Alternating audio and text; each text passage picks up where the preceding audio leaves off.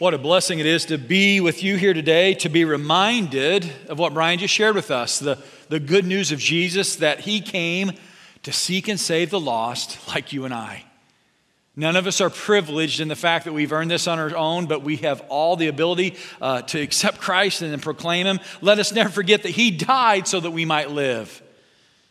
Jesus also called us to grow out. That's why we're so focused on this. Like Brian said, it's not about numbers, it is about that Jesus has given us this mission to reach the lost with the good news that he invited us on this greatest rescue mission of all time. And last week, we, we can see that we're beginning to grow again. Uh, for about two years, the, the growth of souls coming to him, at least uh, publicly, were very minimized and small, uh, but we are growing out again. Last Sunday at 1045, Wyatt Sturgill was uh, immersed and gave his life to Christ, was made new. Let's praise God for Wyatt.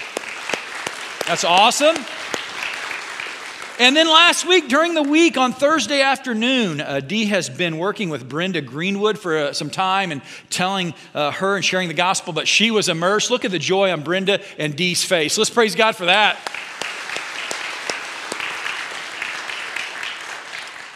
I, I, I know growth is happening. The idea that the gospel is continuing to be alive and people are responding, and I'm proud of you for being a part of it. If you're a part of the family, we're on this mission together. We're co workers with Christ. What, what a great calling to, to be on mission with Him and one another. I see you're getting it in other ways, this idea of growing out. Last week after service, uh, on the Connect card that Dee was just talking about, which we'd love for you to connect with us in some way. But Mackenzie Reedow uh, drew a little sermon art. That's what I like to call it. And, and uh, this is what it looked like. And I could see she's getting it. Uh, you know, on, on right there, uh, for one, people, I posted this online, they're like, Tyson, she gets it. You put your hand in your pocket and you raise one hand. You know, I didn't know I did that all the time. But what I love more than that is she gets the fact. Right behind me is the cross. And that supplies the hope that changed everything. And then uh, she was able to draw the grow out tree that reminds us we're going to grow out through evangelism. We're going to grow deep through his word and discipleship. And we're going to grow young walking with one. Guys, that's what we're about. We're going to say it a lot, but we want you to get it so it's a natural part of who we are. Uh, our, our desire is to honor Christ and to go out for him. I saw evidence of growing young last night in the Family Life Center. It was a beautiful thing. It was the blessing banquet. If you have a student in the next few years going to graduate from high school, man, sign them up, be involved with the blessing banquet. It's a great opportunity uh, where we walk with the next generation as they go from uh, being students to young adults uh, focused on Christ on their own as we uh, bring them up into Him. And if you were here last night as a blessing banquet family, man, I'm praying for you. Uh, with graduation coming, if you graduated from GU yesterday, we're praying for you. We're so thankful uh, that our church continues to be young. But here's the challenge to these seniors in college and seniors uh, in high school uh, continue to have somebody that you're walking with that's more mature than you in faith, but also find someone that's slightly behind you in faith and walk with them. And, and together we grow young. Uh, I, I love the, the emphasis put on that, but I've got to be real. Today is a lot about fear, or at least unknown. When we first hear from God or from a friend or a pastor that God calls us, once we're saved, to go out for Him, it's intimidating, if not fearful. I would say all of us at times get a little bit uh, overwhelmed when we realize that we're to speak on the behalf of Christ, we're, we're, to, we're to start conversations about our faith. It can be scary, it can bring fear. Uh, the scary thing is, though, how much will we go out of our way to avoid that uncomfortable and even sometimes awkward moment? And in that, it becomes awkward. I'm going to show a little clip right now uh, of how far sometimes we as Christians go out of our way to avoid the awkward conversation with spirituality, and, and we kind of make fools of ourselves. Watch this. We've given Ted the choice to be a good friend and invite his neighbor Rick to church or tend a colony of angry bees? What'll it be, Ted? I choose the bees, Carl. All righty, Ted. Precise and slow movements discourage the fear pheromone in the queen bee. So I just pull this out to inspect the bees? Bingo.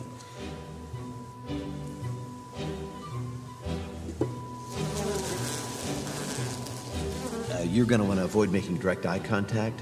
These little guys view that as an act of aggression. You know, once the colony begins to swarm, you know, Ted, are you sweating? I have a condition. Wish you would have disclosed this earlier. Bees interpret sweat as hostility. They're in my pants. They're in my pants. They're in my pants. They're in my pants. Stand down! Stand down! Get in there, Betty. Stand down! Hey, Rick. You want to go to church with me? Yeah.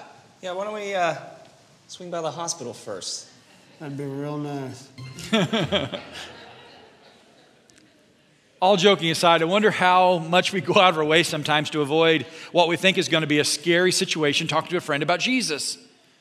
Or as simple as inviting him to church or, or, or over for a conversation. Guys, it's not only awkward how far we go, it's, it's dangerous especially for the lost person. Uh, all joking aside, we need to, uh, to, to understand and be committed to the reality that if our friends, if our neighbors, if the people we come into contact in the world don't hear the good news of Jesus, they are dying and forever will spend eternity apart from God in hell. And we are on mission to share the hope that we have in Jesus, that He died so that we might live. That's for everyone.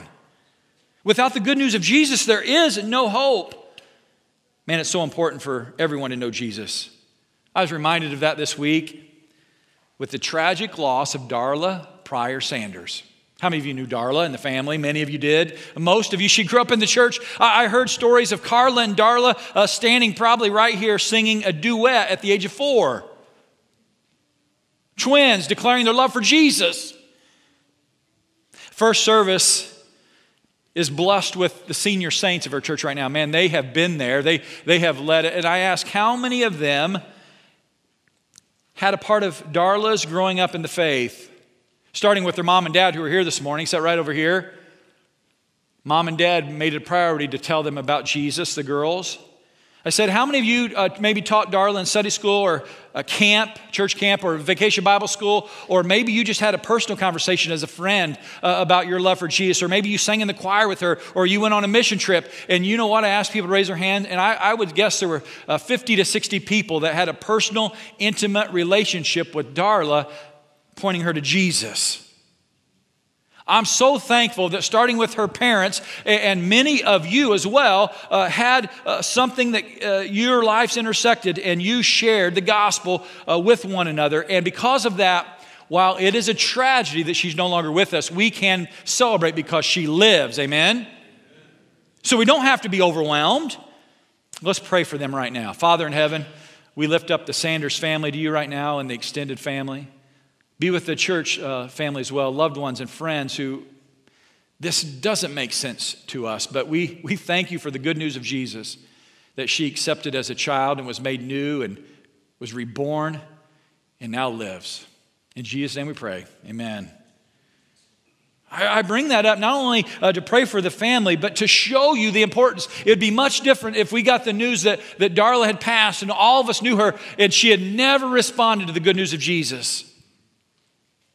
And we're on this mission as co workers of Christ to share that good news with others. People like her, we do it for the sake of other Darlas and boys by the name of Dan and, and girls by the name of Susie and, and Sam's all around the world. We, we do it for everyone. That's why the church exists.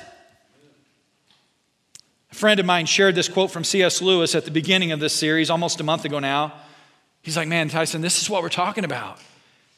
And then, strangely enough, about a week later, it was in the book I've been reading through that I've been getting a lot of inspiration from from this. Uh, this is a quote from C.S. Lewis that reminds us of our mission. It says this The church exists for nothing else but to draw men into Christ. This is talking about all humans, men and women, to make them little Christ. This is a vocabulary of C.S. Lewis. He's basically saying to make everyone a follower of Christ, a, a child of God.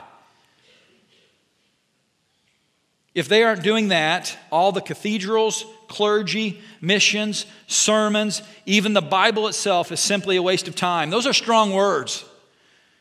God became man for no other purpose. God became man in the form of Jesus so that we might be able to have our sins washed away, removed, because of what he's done for us. Jesus did not come here so we could have a better family life in and of itself. Jesus did not come here so we would know how to properly worship. Jesus, first and foremost, came to save us from our sins. And because of that, he had to become human so that he could die, so that he might be raised to new life. That's the mission we're called to. Jesus stepped out of his comfortable place, his powerful position, the right hand of God to save us from our sins, to die in our place. That is the attitude and actions that we're to have in our lives. That, that we would step out to serve, that we would uh, leave our uh, position to even sacrifice for others. And you're like, is that true? American church has for a long time kind of had the mindset that we're here to to grow together, to be comfortable, to make sure we can survive. While there is a great strength in us being here together today to grow, our call is to grow here, to be encouraged here, and to go out with the good news. Really? This is, this is what the Word of God says. Look what it says in Philippians 2 In your relationships with one another, have the same attitude as Christ Jesus, who, being the very nature God, did not consider equality with God something to be used for his own advantage. Rather, he made himself nothing, taking the very nature of a servant, being made in human likeness, and being found in the appearance as a man. He humbled himself and became obedient to death, even death on a cross. That's the attitude we're supposed to have. Those are the actions that our attitudes lead us to, that we would serve and sacrifice so that others might be saved. Jesus put it this way in his own words in Mark 10 For even the Son of Man came to give his life as a ransom for many. Jesus is talking to people here, and he said, Hey, you, you're, you're missing the point. Even the Son of Man came to give his life up.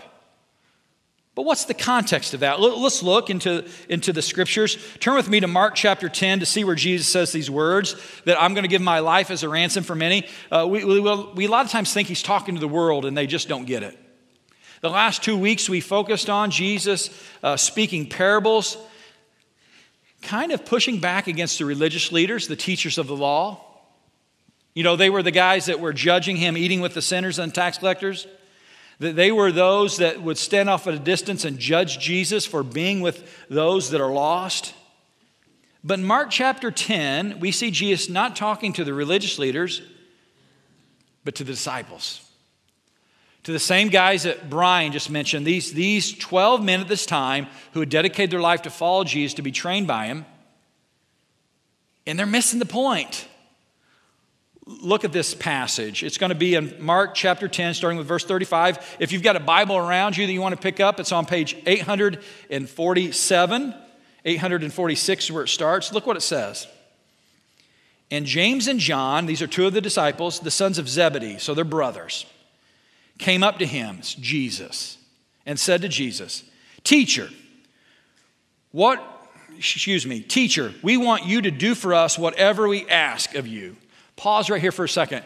They go up to Jesus and they say, Jesus, we really want you to do whatever we say. You talk about needing an adjustment right here. They're coming up to God in the flesh and saying, We want you to do what we want. But how often is that the way your prayers start? How often do we come before God and say, God, this is really what I would like to see happen today?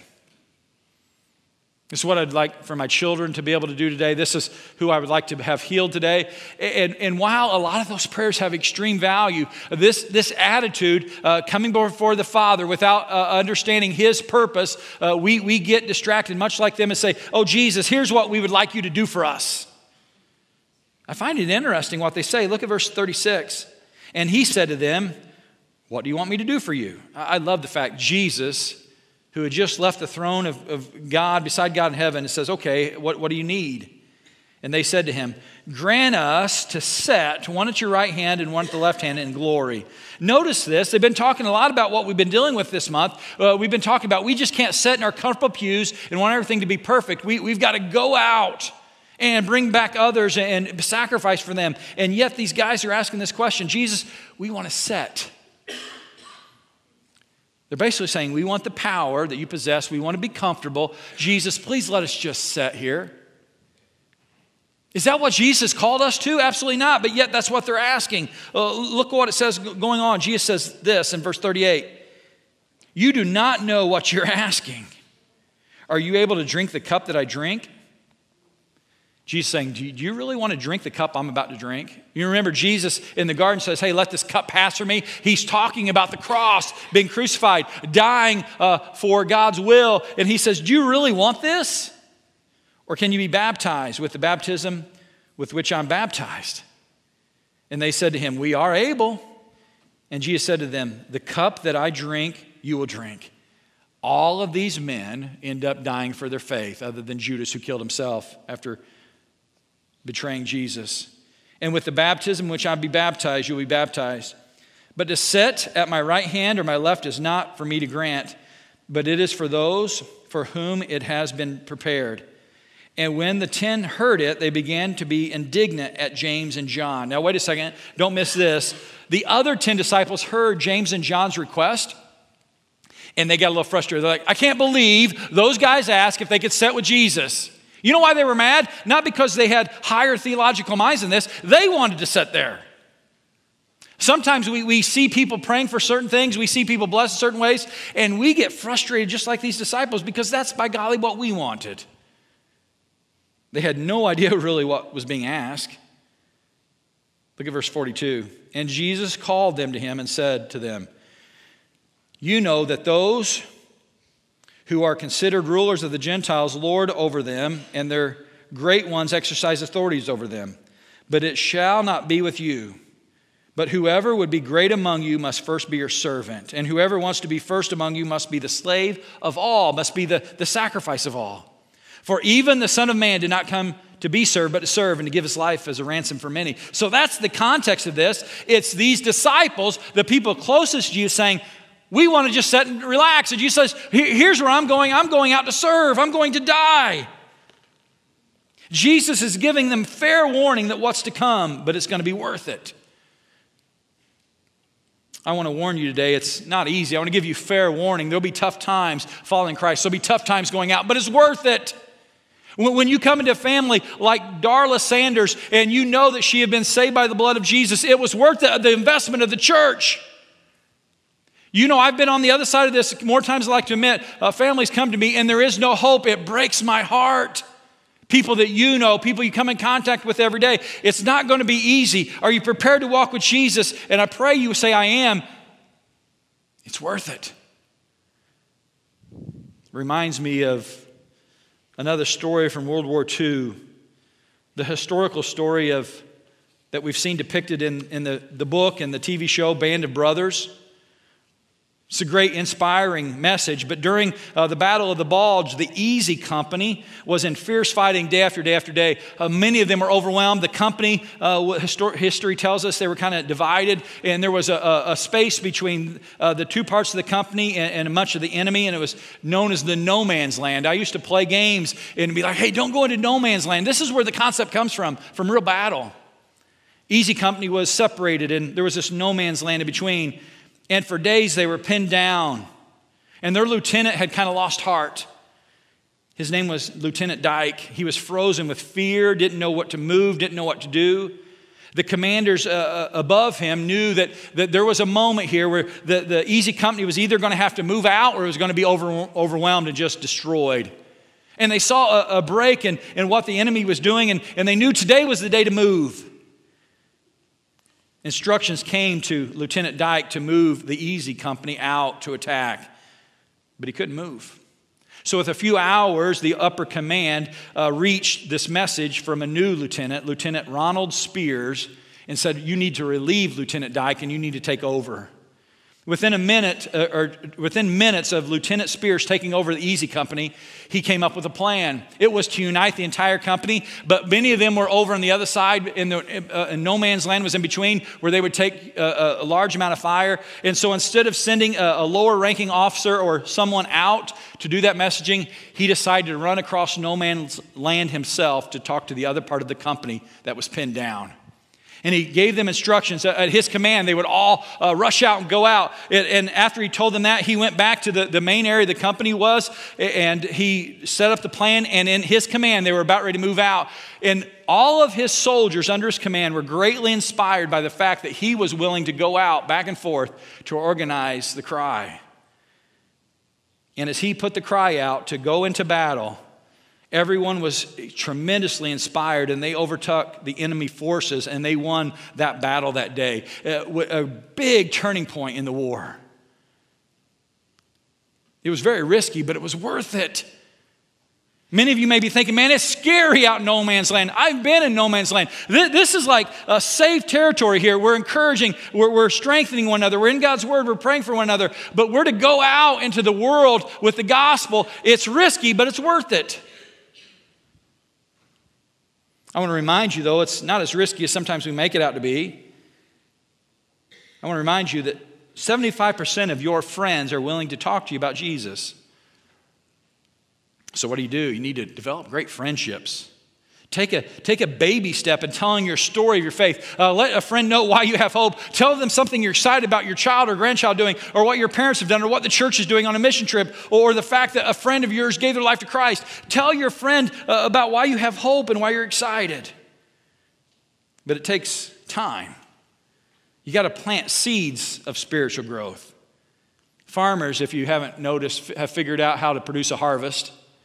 This time of year, man, they plant the seeds. Uh, roughly, if you're in a cornfield uh, and, and, there's an acre of ground, they plant about 30,000 uh, to maybe 36,000 seeds per acre to produce an amazing harvest. And they're serious about that now. Every chance they get, they're out planting. We need to be praying for our farmers. They have, uh, under God's grace and blessings, have produced uh, great amounts of food to sustain our nation and our world. They know how to make harvest. I love harvest around farming. But you got to plant. I wonder if you've been planting spiritual seeds. A farmer also realized how many days it takes to maturity. Corn is a little over 100 days, often maybe 115. And, and we realize that, that we do this and we're going to get this harvest. In a spiritual harvest, it's not such a scientific, just exact method. Sometimes it takes a long time, but you still want to plant. While I love harvest, I, I also love tending what God's growing. Most recently, I've been talking to this amazing lady from Highland. For about a month now, I've been introduced to her. She has been watching from a distance for a long time. She is just about ready to be baptized, and she's been talking about joining the church. I thought maybe it was this weekend, but she's not able to be here. So maybe it's next weekend. I'm like, hey, I'm ready for another harvest.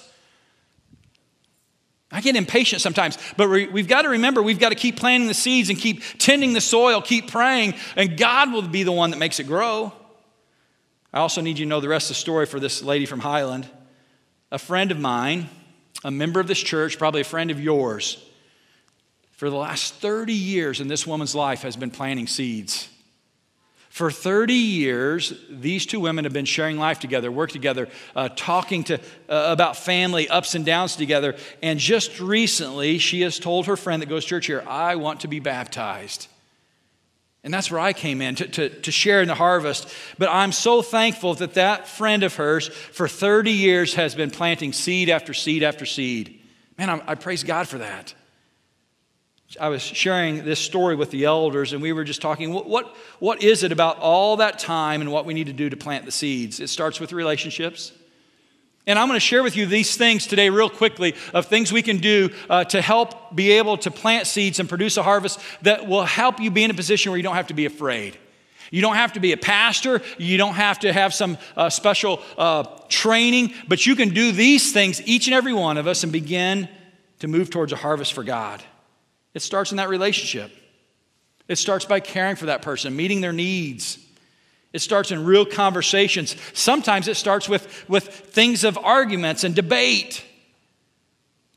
It starts by being vulnerable and pointing to Jesus.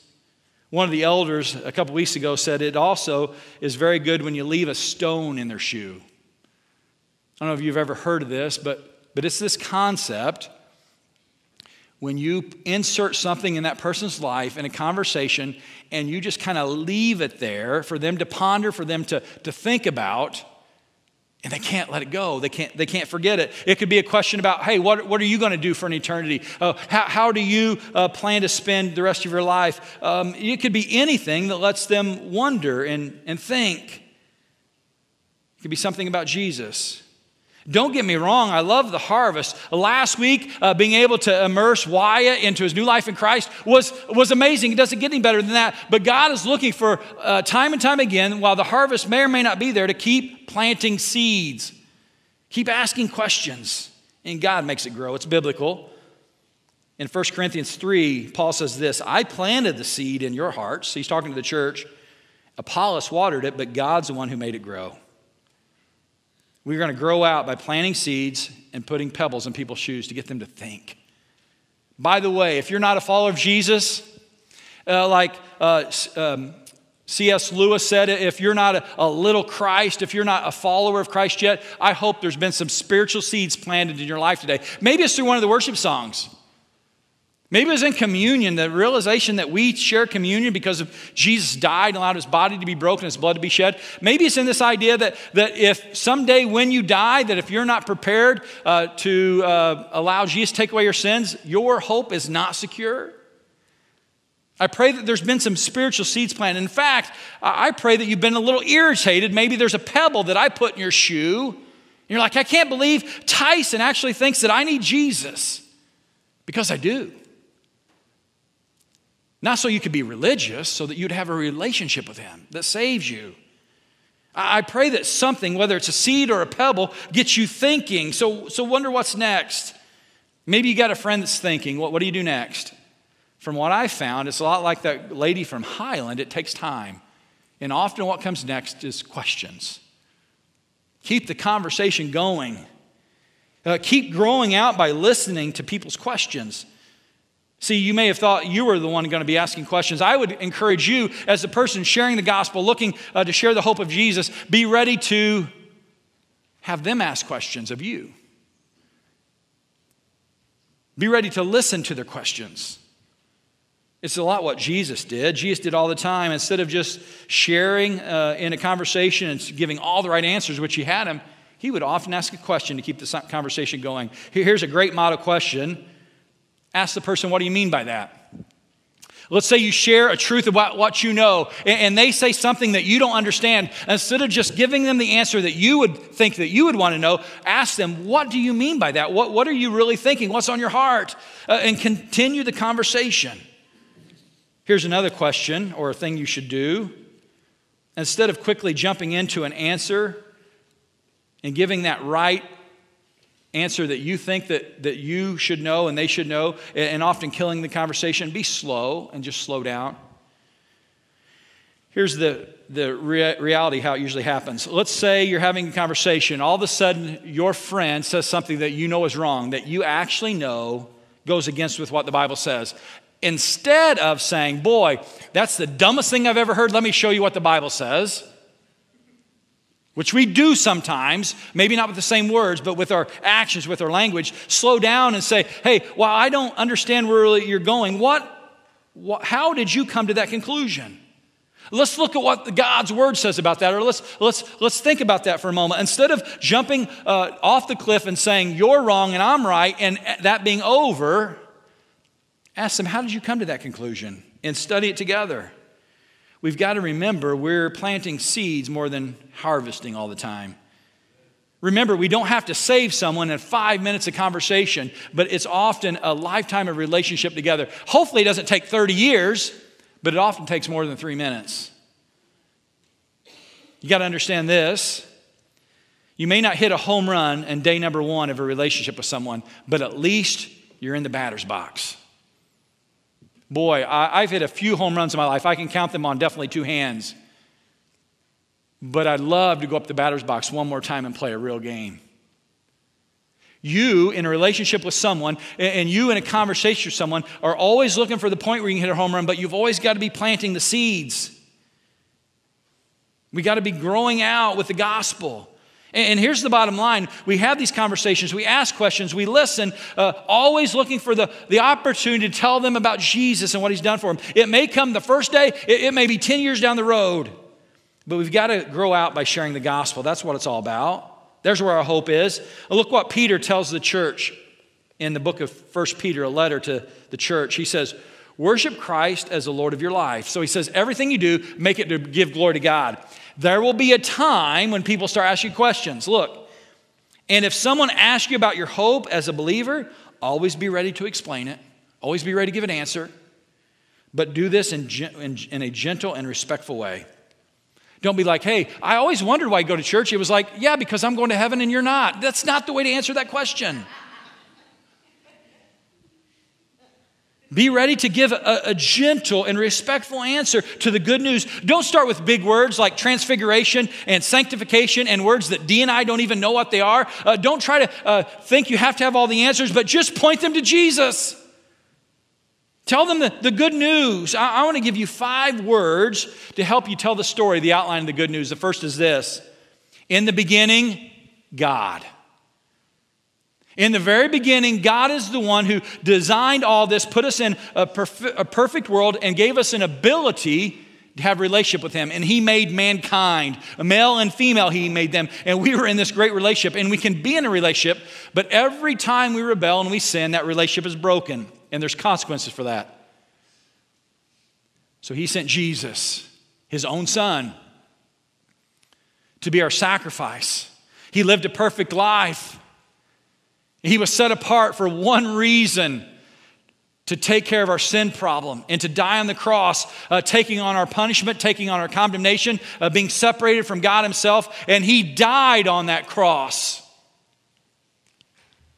The Bible says He actually became sin. He became my sin and your sin so that we might be saved. But three days later, there was a resurrection, and He came back to life from the dead, the victor over both sin and death. And what anyone believes about Jesus and his resurrection from the dead is uh, it directly correlates to them being their Savior and their Lord and where they'll spend eternity. That is the good news that God so loved us that He made us in relationship with Him. And we sinned, and Jesus was sent to die for our place, and He lives. And we, when we make Him Lord, we can live as well. Now, there's so much more you can put into that story, but that is the good news, and you can all share some form of that. It doesn't have to be fearful. It's easier than playing with a swarm of bees, okay? It's easier than going to your boss for a raise. It's easier to go into your wife and tell her you made a big mistake. I promise uh, this truth is good news that people want to hear. And it starts with relationships, it starts with questions, it starts with uh, putting a stone in their shoe to get them to ponder. But we also have to be real. Salvation not only centers on Jesus, is at the center, Jesus is the only source of salvation. Our world doesn't like to hear that right now. People might come to you though, they come to me as a pastor like, well, so and so, this is that. And, you know, is there really only one way to heaven? Do we really have to trust Jesus? And the answer is yes. Jesus is the only source of salvation. Remember those guys Brian were talking about uh, that were so fearful when Jesus first died and they were scattered? These same guys, look what happens to them in Acts chapter uh, 4 once they uh, get refocused on Jesus and the Holy Spirit comes on them. Here's what they say Peter says, Salvation is found in no one else, for there's no other name under heaven given to mankind by which we must be saved. Man, they make this bold statement. Look what the people say. When the people, when they saw the courage of Peter and John, they realized they were, they were unschooled and ordinary men, and they were astonished and took note that these men had been with Jesus.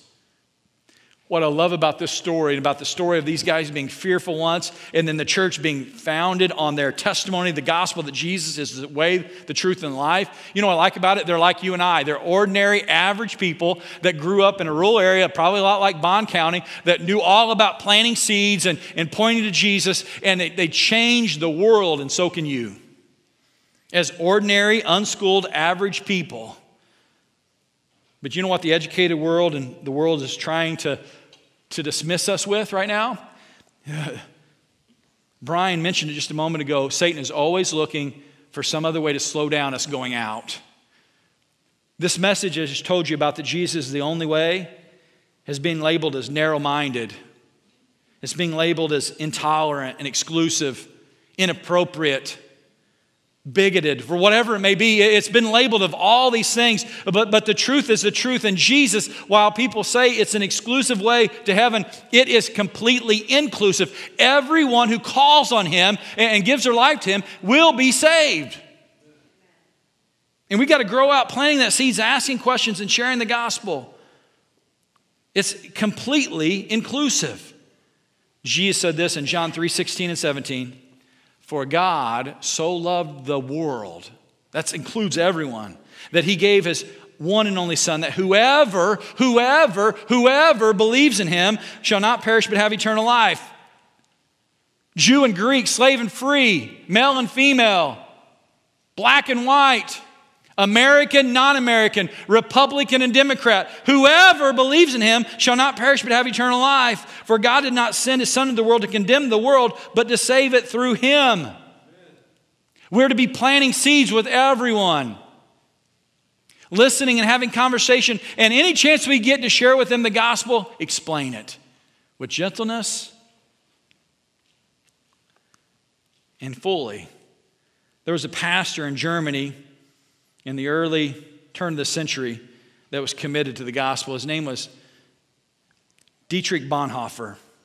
And in 1933, at the age of 27, uh, the German culture, the, the machine that, that we know that created uh, so much havoc uh, right before World War II, uh, had made a new law. And, and, it was called the Aryan Paragraph, where they proclaimed to the German culture that if you were Jewish in any way, of any lineage of Jewish connection, you could not be a leader in that in that nation, uh, not in the government, not in the healthcare industry, and not especially in the church, because they viewed the church, no matter what kind of church it was, a part of the government. And the government declared that if you were Jew, you couldn't be a leader. Well, Bonhoeffer had had some Jewish people that converted to Christianity within his church, and they were leaders for him. And the government said, hey, I know they're important to you, they're part of the church, you, they can't be leaders of you anymore. The vast majority of the German population and church pastors of that day went along with it. But Bonhoeffer realized uh, in a, in a, moment's notice that, that any time that you say a certain group of people is not able to be leader, you devalue that people. And Bonhoeffer said, Jesus died for everyone, and everyone has the same amount of value. Amen? That's true. But the government kept pushing on him, you can't allow Jews to have any special place in your church. And days went by and he kept making stances. He understood the great danger of devaluing life. And he was convinced that God's church, everyone was equal. And Jesus died for all people. Bonhoeffer took a stand and he declared uh, uh, day after day that he would not stand for such a law within his church. He, in fact, said this He said, I can't stay silent. Silence in the face of evil is in itself evil. That's still true today. If anyone is ever devalued based on race, gender, economic background, uh, based on anything the world can say they have less value, it is evil, and we can't stand for that. But, but Bonhoeffer, uh, Bonhoeffer uh, didn't just stop there. He continued to proclaim Christ when the government tried to get him to be quiet. He says this he said that no culture or evil of this world can tell us how we honor Christ. In fact, said this we must shake off the fear of this world. The cause of Christ is at stake. Will we be found sleeping? And he kept proclaiming that truth. The cause of Christ is too great. Everyone is valuable. Uh, Christ came to save everyone. Uh, I will not rest uh, and, and be idle even for a day when this evil is going out. And that evil kept going out. And World War II broke out. And Von, uh, Bonhoeffer continued to, to proclaim the truth of Christ.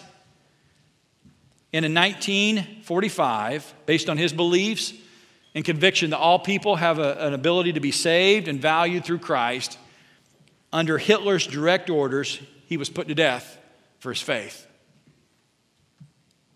He knew the cost was going to be severe. He knew that if he would just change his tune and go along with the government, that he would, his life would be spared. But I believe, much like that young lieutenant who ran out to no man's land, Bonhoeffer running out with the declaration that Christ and his love for people is more value, valuable than any government law, uh, saved thousands because he inspired many to stand up for what's right. He asks of us, Will you be found sleeping? Or will you shake off the fear of the world for the cause of Christ? Will you shake off the fear of talking to your friend and tell them about the gospel? Will you shake off the fear of the world when they, when they try to limit our message and say, well, we've got to be inclusive. It can't just be about Jesus. It is all about Jesus. Will we go to bat for him for the sake of Christ's cause as his co workers and share the message of Jesus with a friend? Today, maybe you're here and that stone's been in your shoe long enough, you're, you're ready to give your life to Jesus. Maybe you're here today and you realize it's time for you to go out and meet the needs of a friend and tell them about Jesus who loved them enough to die for them. The only thing we can't do is not move. Let's move for Jesus. Let's pray. Father in heaven, inspire us. We know that power that was in the disciples, that was in Bonhoeffer, uh, through the Holy Spirit is in us. Lord, let us know that power is to move us to honor you and to spread your good news, the hope that changes everything. In Jesus' name I pray, amen. Stand with us and sing.